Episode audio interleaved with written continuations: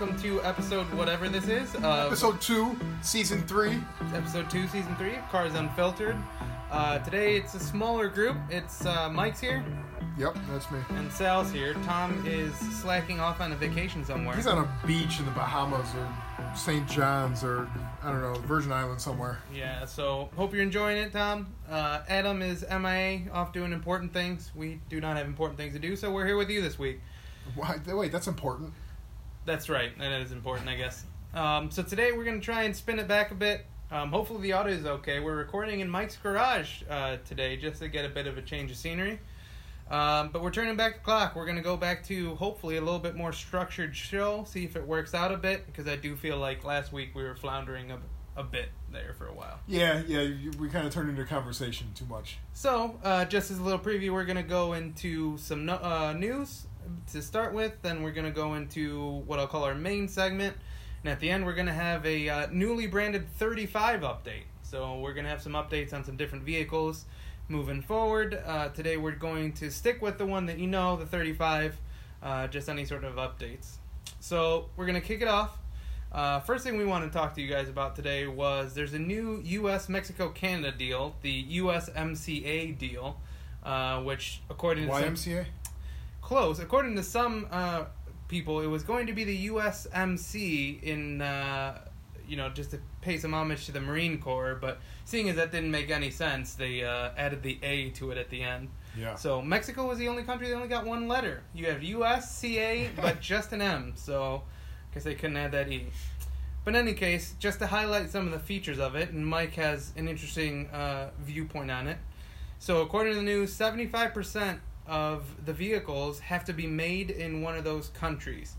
Um, so it's up from a sixty-two point six percent. So if a vehicle is going to be sold in one of those places, or I guess anywhere for that matter, or at least in those places, um, it has to be 75% made in either U.S., Mexico, or Canada.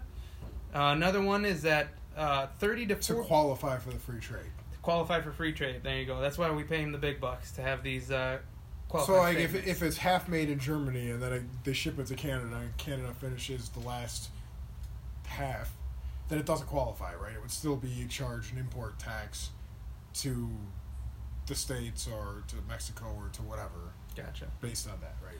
So, uh, so that's one bullet point. Next one, um, thirty to forty percent of the work on these vehicles. So it is a, a staggered goal. Um, has to be done at a sixteen dollar per hour wage, uh, which is obviously big, big important news for anything made in Mexico because uh, wages are significantly lower than that in Mexico, right? So it's starting out at thirty percent, and it looks like it's inching towards forty percent by twenty twenty three. But just a note on that one is that it's percentage too, right? So you have to take into account. Well, that will take into account, right? Some of the senior guys in the states that make whatever 35 40 dollars an hour because they've been around for the last 25 30 years. They're a supervisor now right? They've been promoted up the chain or whatever. And now they make some decent money. And yeah that's not a large uh, proportion right? But they're uh, it would weight that end of the scale fairly significantly. But you also, on the other hand, have Mexican workers that are currently making like four dollars an hour, which heavily weight that end. So hopefully, it would raise Mexican wages, but it could also lower top end wages. Well, I guess so. So that's a point, right? So, would it? Are they going to calculate it by saying, okay, all of the auto workers make X millions of dollars. There's fifty thousand auto workers, so the average salary comes out, or are they going to take the amount of heads making less than sixteen and the amount of heads making more than sixteen? And then that percentage has to be a certain percentage because it would would change it, right? Mm, yeah, they might do that way. I bet you that the automakers, or I bet you that there's some lobbying that went into that that Right. would push it to the the first, right? Where it- they just take everything and divide by the number, right? Kind of like a cafe standard type deal, Right. Okay. So I'm guessing um, enough people got paid that that got into legislation. Mhm. But it's possible that I mean regulators could have outsmarted them on this one, or just like wanted to push it through bad Mhm. enough, you know. So Yeah. yeah, I don't know. We'll have to look into that. So uh, next point. Apparently, the Canadian steel tariffs are still staying. So any steel coming in or out of Canada has a twenty five percent uh, tariff. Um, and then the last point before we just kind of discuss this in general terms was that uh, apparently now unionization in Mexico must be allowed. So they must be allowed to unionize uh, in Mexico, which would be an interesting situation because obviously right now they don't there aren't no union shops in Mexico. So overall, I guess from your perspective as a businessman and someone in the industry, so do you think this was a win for the auto industry, a draw? It's even, right? Like, I don't know. There's some places where money's going to be made. There's some places where money's not going to be made, right? The higher wage costs may just force like more automation, right?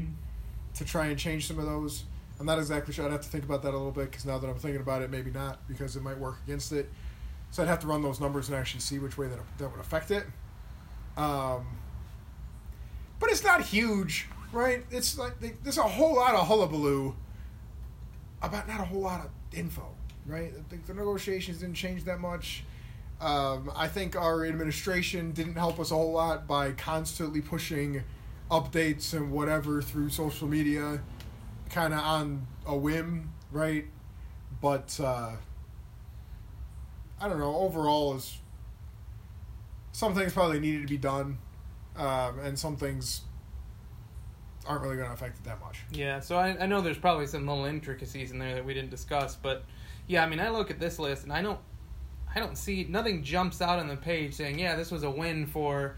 I mean, selfishly looking at the U.S., right? I mean, this doesn't, this isn't a big win for the U.S. necessarily, right? I mean, No, it's not a big win, and it's what it's going to do is it's going to sour.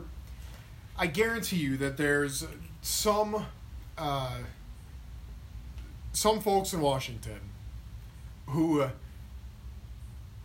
expended a lot of political capital to get this done because of the way that some excuse me some other parts of the administration um, may have presented it Mm. right? Like there was a lot of tensions because of things that were out of lawmakers control that I think a lot yeah I think a lot of political capital was used up on all sides right? And that's that's always detrimental in something that could have been fairly simple and straightforward Yeah. Yeah, I mean, I guess this is one of those situations, especially for something like this legislation. We'll see how it shakes out over the next few years, right, compared to NAFTA. But, uh, but yeah. At the end of the day it's still a free trade agreement you know Yeah, it's still a free trade agreement. So, sticking on to legislation in some extent, um, and, And- automakers. dumbasses on Twitter Right. So another big news uh, story that hit, but it, it'll be interesting to discuss this was uh, Elon Musk was finally penalized for uh, allegedly because I don't know if he, well I guess he might have been found guilty, but anyway for 'cause um, they stock settled, they settled so there's no no verdict Well, the article I read said that he didn't settle because settling would have admitted guilt. That this Oh, is an actual charge or penalty. This is an actual penalty because he said he didn't want to settle because then it'd be admitting guilt, regardless of the consequences. But either way, the penalty brought down on him or sanctioned down on him from the SEC was he needed to vacate the chairman position, not the CEO, but just the chair chairman of the board position, and then a twenty million dollar fine or whatever. But yeah so now he's not directly involved with the direction of the company. Which is an he's interesting responsible for the company but not necessarily for the company's strategy. Because in my mind, I think taking him off CEO makes a more direct impact to Tesla's bottom line than the chairman. Although, Yeah, but they're not out. like- to, they're not out. This is a point that uh, Tom sent me a video earlier this week. So hashtag Salamandrin, I think, Mhm. because he said that the government's out to get Tesla and to make Tesla fail. Right? It was one of many points, or maybe that was the main point. But at least this this particular issue is like the government's not out to make the company fucking fail. Right? There's no like conspiracy between the government and big oil and Saudi Arabia and everything to make Tesla freaking fail. Tesla's a small fish in a huge in a massive fucking pond. yeah, It's not it would be dumb to expend the kind of resources to, to expend really any kind of resources on trying to make this one company fail because somebody else is just going to pick up the same slack, right? Like yeah.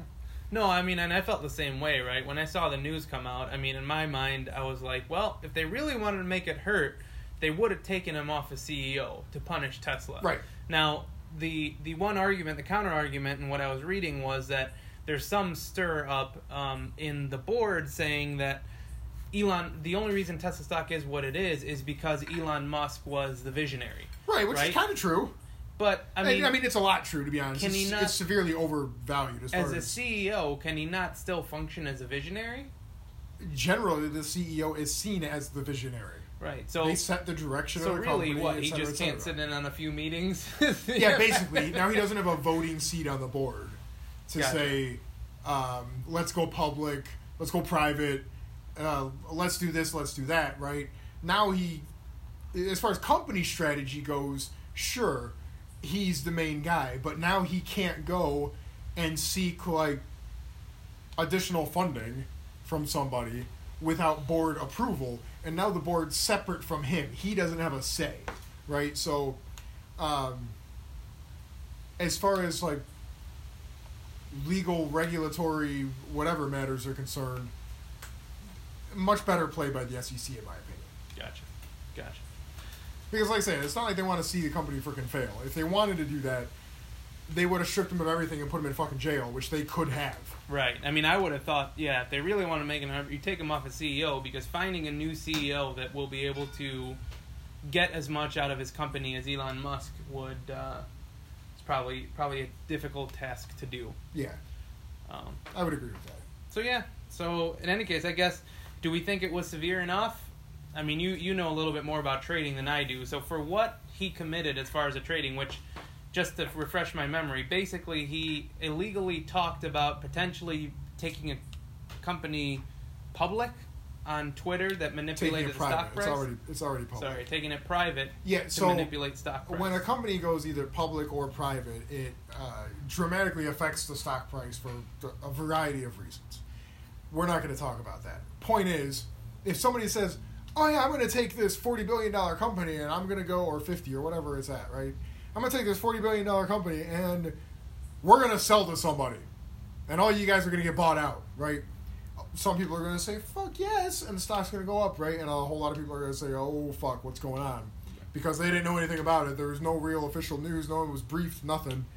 And if you're going to do that, you also have to have somebody backed up. Usually, you know, in the press release that says you're going private with talks to whoever, have whoever, whoever, right? Um, so yeah, he fucked up big time. I was gonna say so. So but it's also like in today's society, it's real easy to fuck up big time more publicly than it had been, Mm. right? I mean, 50 years ago, some dude would have been drunk and said that to a hooker that he hired, maybe, right. right? Because that's the only thing he's going to do. Or maybe he'll call, like, the wrong guy at some other company and say something, or he'll call the press. I guess the, the equivalent would be calling the press, right? Yeah. So he's drunk at a party and he calls the press and says, "Hey, I'm taking this company private," and hangs up. It's a whole lot less easy to verify Right. where that came from, Right. Right. Tweet with There's his name. there's no real ch- even if they trace it back to that phone. If it's a party, he can say it's somebody else. It's a big prank. Yes, it's going to affect the stock price, but you can't fall back on somebody in particular that said, "Hey, you messed up." Gotcha. You know, so yeah. So yeah, we'll see. We'll see how it shakes up for our old buddy uh, Elon. I know Tom is probably uh, very upset. Took He doesn't want a- a Tesla anymore. It took it as a it took it as a personal hit. he's he's to, going to uh, buy a electric Porsche when they come out. right. But speaking of visionaries, Uh oh. how about that vision for Cadillac? Yeah. So reports are saying just to clarify our steps. I can't. I don't know. I think there was a press release. I don't know. So just to clarify, reports are saying that Cadillac is moving back to Detroit, and the same reports were basically stating the fact that the uh, marketing and business groups that were out there were um, They were fucked up. basically they were too far away from the engineering groups to get the word out about what product needed to be. Now, in my mind, I sit there and I think about today's world, and working in one of these companies, I sit nowhere near marketing or product development. No. And at that point, a phone call is a phone call, I can still talk to marketing. no matter where it is. I don't know who they are, So- but I can look them up in the directory. So reading in between the lines, to me, this sounds like an infrastructure move or something. Just save some money or something like that, right? It almost sounds like this might have gotten out of hand. Now they obviously aren't getting the returns that they thought. I think that's the thing, right? Like it's not supporting itself. The whole point was to move Cadillac out there so Cadillac would be a profitable business unit. Since they're not a profitable business unit, still, they're like, why the fuck are we spending X million of dollars a year to have fancy offices in New York when we got a bunch of cubicles empty over here? And hey, you know what? We'll even revamp them into the new concept. Yeah, and and the thoughts behind you know moving there were originally you know to get the marketing and business people in a different mindset into a, a fancier upscale mar- mindset. Um, but really, everything we're hearing, including from our favorite Bob Lutz, was that their campaign, their Dare Greatly campaign, really just didn't sell cars. I mean, it's not a good campaign, right? Like, Yeah, I mean, you look at those, and it doesn't. What does that mean? Strike you? Yeah, exactly. So, yeah, I mean, it's interesting, but it, I guess it leads us into the bigger point. And I know we've probably beaten this horse before, and feel free to comment on us in Instagram or something when we post this, uh, whether we have. But so I guess what does Cadillac do, right? So they obviously announced they have a small crossover. You can only imagine that they need to amplify their crossovers, right? So they have the Escalade and the XT5 now. Yeah, but they've already come out with the announcement that they're going to have what, like five new Cadillacs or five new SUVs Right. or something like that in the Right. next like four years or whatever. It hasn't done anything for them. Which- and everybody knows they can deliver because everybody knows that GM makes cars, Yeah. right? And everybody knows that Cadillacs are rebadged, whatever else it is, right? Yeah. Same as Lincolns have been for years and years. It's a Yeah. problem that everybody's got. And yeah, Cadillac has some dedicated platforms now or whatever, but it's still like when you get into SUVs, how much of the sheet metal is going to carry over from? Uh, I don't know uh, what else does Chevy make. Um, Equinox, a- a- yeah, like a Traverse, right? How Right. much is going to carry over to the seven-passenger Cadillac, which right? is which is very interesting to me, right? Because their previous campaign was dare greatly, and none of their current designs are daring greatly to be anything other than rebadges of what they did, right? I mean, in my mind, if you're gonna dare greatly, you're gonna bring back a big sedan named the Eldorado and say, "Screw it, this is what you want, and this is why you want it," right? I mean, something like that, rather than just following the status quo and building another, you know, Audi competitor, Audi SUV competitor, whatever the case is. So the argument being made by Bob Lutz was that you know maybe the company was uh, was uh, you know too far gone, but Apparently, I forgot to turn off my ringer. no, it's all right. Um, so yeah, so we'll and I agree with Bob Lutz. Um, at least that it's not going to. He doesn't think it can be Cadillac in the sense that it once was again. well, and that brings up another point, right? Is that um, how long? Because his specific comment, the, the quote that I read, anyways, was he doesn't think that it can come back in the amount of time that he sees the branded vehicle world continuing. right. So he's of the opinion, and I frankly quite agree with him on most points, anyways, is it's definitely trending this way. His general opinion is generations now and generations to come don't give a shit what they drive, right? They don't care if it's a Ford or a Chevy or an Audi or a Mercedes or whatever it is, right? All they care is for the other features and and especially with autonomous driving going how it'll get them from A to B without them having to disconnect from their tablets or work or whatever, right? Whatever the case may be. Right. And I don't think we're too far off from uh, starting to see that tipping point, right? I mean, Yeah. Yeah. I mean, actually, give it a good 15, point 20 years, about whether brands are going to matter in the future, right? That's actually a good point. and Ford's already trying to, I mean, kind of disseminate into that space, Though it would right? be pretty great to see like you got like, oh man, it's gonna be disparaging. So to disparage our own companies, we uh, can you imagine getting like a low end Ford autonomous car that has those like, you know, public bus seat covering? yeah. it's just all. It's like, sir, do you want the leather interiors or the cloth interiors? Like, no, I want to just have this leather interior. Just feel like I'm on a public bus for forever, but. Not that, not that there's anything wrong with public bus. I took plenty of public buses, especially around the college years. Didn't have any cars, but uh, but it'd be funny that there's going to be levels to autonomy, right? I mean, I guess it'd be like one of those trains, first class train car, or uh, second class, right? Get But one- at that point, nobody cares. Like, you don't care what bus you get on. What would Do you a- care if it's a GMC or what would a no? I don't even know what the Exactly. buses are. But that's actually yeah, I don't even know what buses are.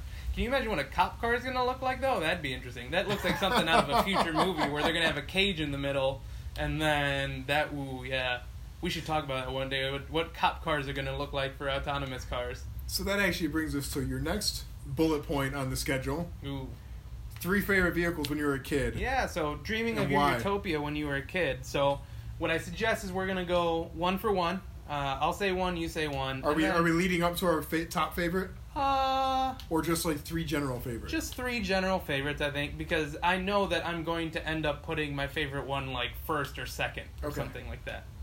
Um, okay, so my first example, probably my weakest example, but still nonetheless, was uh, the Ferrari 360 Modena, which is ironically probably uh, to Ferrari aficionados that was a more bulby and least Ferrari Ferrari, right? don't know, I kind of like it though. I, yeah, it's nice. It's curvy. I like the curves. I don't even because this fits in perfect as a kid. I didn't know the horsepower and torque. No, you just like how something looks. You're just like that. That thing looks fast. Fast, exactly, exactly. I mean, no one's gonna say it looks more like a Ferrari than a, a 458, right? Those are those are nice. Don't get me wrong, but there's something about that car. It might just be that was my generational Ferrari, right? I mean, there was people older than me. The F50 and F40 are like the cream of the crop, right? And I think to this day, it's still those models that era are are basically the top ones, right? But uh, but yeah, I mean, I think the Ferrari 360 was uh, back in the day. I mean, that thing was that thing was sweet.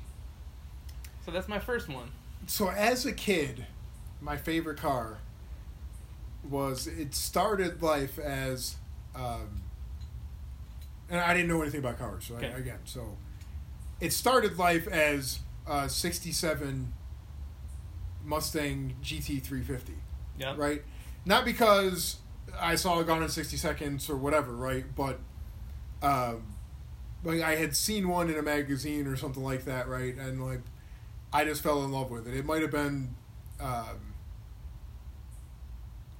I, I know I put a model kit together that was of that car, so it may have been that. Mm. But either way, I, I just fell in love with that car, right? Um, and that kind of, as I learned more about cars, that kind of morphed into more um, the late 60s fastback style in Yeah. general, right? Because I liked that more than the 65, 66 with the short fastback, you Yeah. know? Um, and then that morphed into uh, the 69 Boss 429 Mm.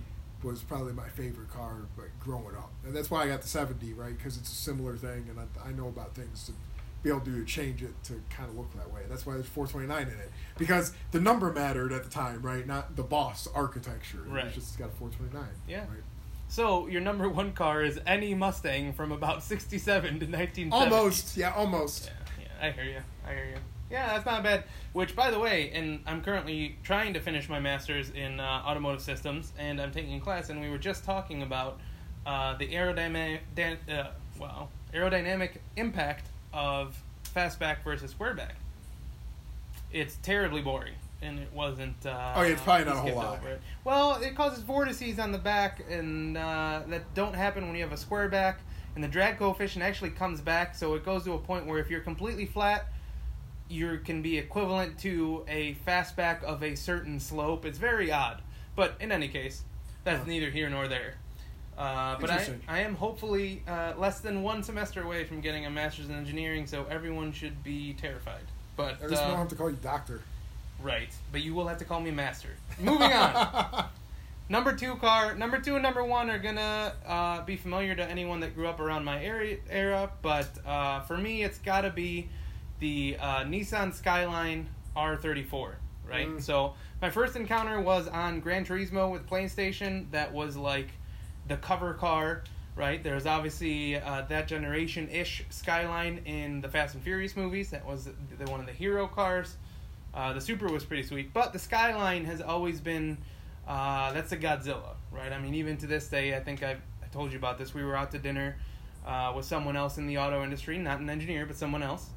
Uh, coming out, I saw there's a three uh, a 350 sitting there, and uh, I was like looking at it. I'm like, oh man, that's a sweet car. And said gentleman was like, oh, that's just one of those imports. I'm like, this thing's a pretty sweet. This thing's a beast of a car, right? No one's really of regular cars. No one's been able to beat that thing as far as performance.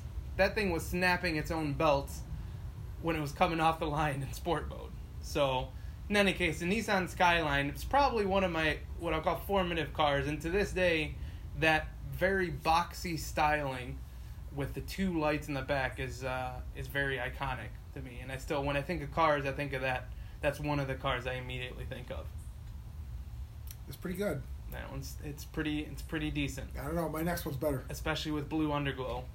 What is it? A seventy one Mustang? No, no. Actually, it was a car that I saw. You could buy the die-cast model. Ooh, right? It, sweet. Yeah. It was in one of those magazines. Yeah. And it was just the advertisement. So I had nothing to go off of except for this, you know, one ad of this fucking model yeah. in like three degree, you know, Yeah. three pictures or whatever. But it was actually uh, a 1933 or 34 Duesenberg SSJ. Oh yeah, those old doozies are. Uh, Yeah. No pun intended. They're a doozy. And you know, you get the little blurb. At, at the time, it was pre like internet days, Yeah. really, right? So, um, you get the little blurb on the side of the magazine or whatever that was, you know, the, the whatever horsepower engine would put out this that and it was supercharged and straight eight. I was like, it had four valves per cylinder. Yeah. I've only ever heard of two valves per cylinder. Yep. How is this possible? Yep. Just a wizardry of, of all that. right? Well, and that was also that was the era of opulence in cars, right? I mean, it was that was. Oh yeah, that one. Was, But that car was like massively more powerful than any of Oh, its yeah. competitors at the day, right? I mean, they're they were completely capable of a their three speed transmission, and they were completely capable of 125, 130 miles an hour in third gear. You know, so top gear, right? Uh, going down the highway, they had like 300 some odd 400 horsepower Mhm. right? At, at a time when most cars were lucky to hit 100 miles an hour, Yeah. right? These ones are blowing by it, right? They had a 0 to 100 time, right? Not a great one by today's standards, but they had one, Yeah. right? And in a day when most cars didn't. But by today's standards, I mean, I was thinking about this the other day when they were talking about Elon Musk in the famous Joe Rogan interview. Uh, the Roadster is going to basically, it's going to try to be able to hit its sub 2, 0 to 60, which is, you, you don't need it, right? No. You don't need, No. like, that was almost like, it's just, and I'm one for power and stuff, but there's a certain limit to it, right? Uh, Oh, it was, and so thinking about it, right? That's roughly that's a similar architecture to my 35 Ford, right? I mean, Yeah. massive differences as far as underpinnings and shit like that goes. But still, you consider it of you've got similar tires, right? similar suspension design overall, right? similar Like- era, similar curves. Yes, and- so yeah. it's it's gonna have similar handling characteristics for a given wheelbase and whatnot, based on whatever, Mm-hmm. and that would be scary. Yeah. Think Going of brake technology. Yep. Think of those brakes, where how hard they're working. Yeah, yeah, those are that would have been pretty terrible. You got this little tiny upright windshield, right? You're not doing 130 miles an hour in an enclosed car with a slanted windshield that's all done up for sound ending and everything, right? Right. You're doing it in this very heavy, so planted, yes, open top roadster with a little tiny windshield. Granted, there was probably only like two other cars on the road at that point, but And well, I mean, in any case. All right, so I'll jump onto my last car, uh, which should be no surprise to anyone that knows me, including Mike. I'm gonna, I'll have you guess what it is. I have no idea what yours is. Yours is gonna be some weird off-brand car, but in any case, I'll have you guess what my number one influential car was. it was that uh, that one that you sold when you first got up here, the Lancer. No, Oh, no, no? that one actually had to do more with number two, Oh, I don't know. A 1968 Oh, or yeah. 70 Charger. Yeah, of course, yeah. Um, and the reason being, so what I say that is, I liked imports. I had a GT, a Lancer GTS, last generation with a 2.4 liter engine in it. Um, car I learned to drive manual on it. So I always liked tuners, but I always liked tuners because I knew I couldn't afford anything close to a Charger. Right? It was much easier to take a little, you know, import and tune it up or whatever you want to do to it that charger, a 68 or a 70, that is a monster in itself, right? Oh, yeah. I mean, people aren't putting cold air intakes on that thing. That thing is just pure, unadulterated muscle, right? Body roll like crazy, can only go in straight lines. but that thing has an attitude to it, right? And even to this day, I'm still chasing that muscle car feel. I mean, I have a Mustang, which is a pony car, but we can have that discussion later. Sal, I've tried many times to get you, a muscle have, car. But I'm also very conscious of myself saying that I'm not the one that's going to deal with you having to change an ignition coil and not knowing whether it's firing or not and calling someone saying, hey, I need you to go grab an ignition coil because I wouldn't have an ignition coil lying around. So, you would after a while. what I would do when I get super rich and famous off of nothing, and hopefully this podcast, if you guys like, share, comment, subscribe, whatever, Nice uh, plug, would smooth. be to basically just take the shell of one of those and put it into like a Hellcat. That being said, I also wouldn't mind a Challenger. There are days where I thought I could sell my Oh, yeah. Mustang, An old Challenger, or a new one, or an old a new one, Oh, just no, because I, don't want to deal I with was it. saying old Challenger, those are sexy. But there are days where I say, mm, I know I work for Ford, but I could buy a pretty sweet Challenger and I'd be pretty happy. You know, I was thinking about that with. This isn't my favorite car, I- Yeah. I- but but I was thinking about that with recently. The '50s Cadillacs have really been growing on me, like the late '40s and Mhm. early to mid '50s. Uh, so right before you get into the big tail fins, but you still got a little tail Yeah, fin, right? yeah, it's got like that nice little slope to it. I was really thinking that one of those would go. I'd really like to drive one. Yeah. I think it'd be a nice daily driver. You know, Yeah. you could get them for like seven, eight grand in decent condition. Yeah. You know, But uh, but yeah, and then like the other day I saw a Challenger going down the road with a Hemi, and it's like, oh gosh, that thing sounds fantastic, right? So so yeah, the '68 and '7. I mean, that thing is it's that thing is should be in every car museum ever. I mean, that thing's sweet. If you can get me a Roadrunner with that gigantic freaking tail, I'll still take. it. yeah. But uh, but in any case, so yeah, your car, I don't have the slightest idea. It's gonna be some like Willys two seater or something crazy. No, it's not even. oh, it's uh it's just like the mid 80s to to early 90s F150s. oh, okay, I could see You that. know, the boxy body style, they all kind of had square headlights, just kind of slab sided. We have talked about this. There is something timeless about that design of. F one fifties. And it's a my old man had one he had an 86 and it rusted to hell. And so then he got a 94 to replace it. And it was just a straight 6 manual 5 speed, right? But top speed of maybe 90 miles an hour if you're pushing it going Yeah. downhill. But the thing was a beast, right? It was a workhorse. I learned how to drive stick on it, right? Like I don't know. Those, if you find a nice F one fifty from that era without any rust on it, that stuff, that thing looks nice on the road. They to this do. Day, to this day, where I don't think your O early O's No. age. No, my 98, no. Oh, the, yeah, I forgot the ninety. bad. Those do not uh, do not age that well. No. But uh, and then I know you and I have disagreements over the latest generation F one fifties. I Yeah. argue that my, I like mine better than that, and you like the newer ones better than mine. But we'll save that conversation for the next time I go in and have to buy a hybrid F one fifty Yeah. on the next show. No, I'm just kidding.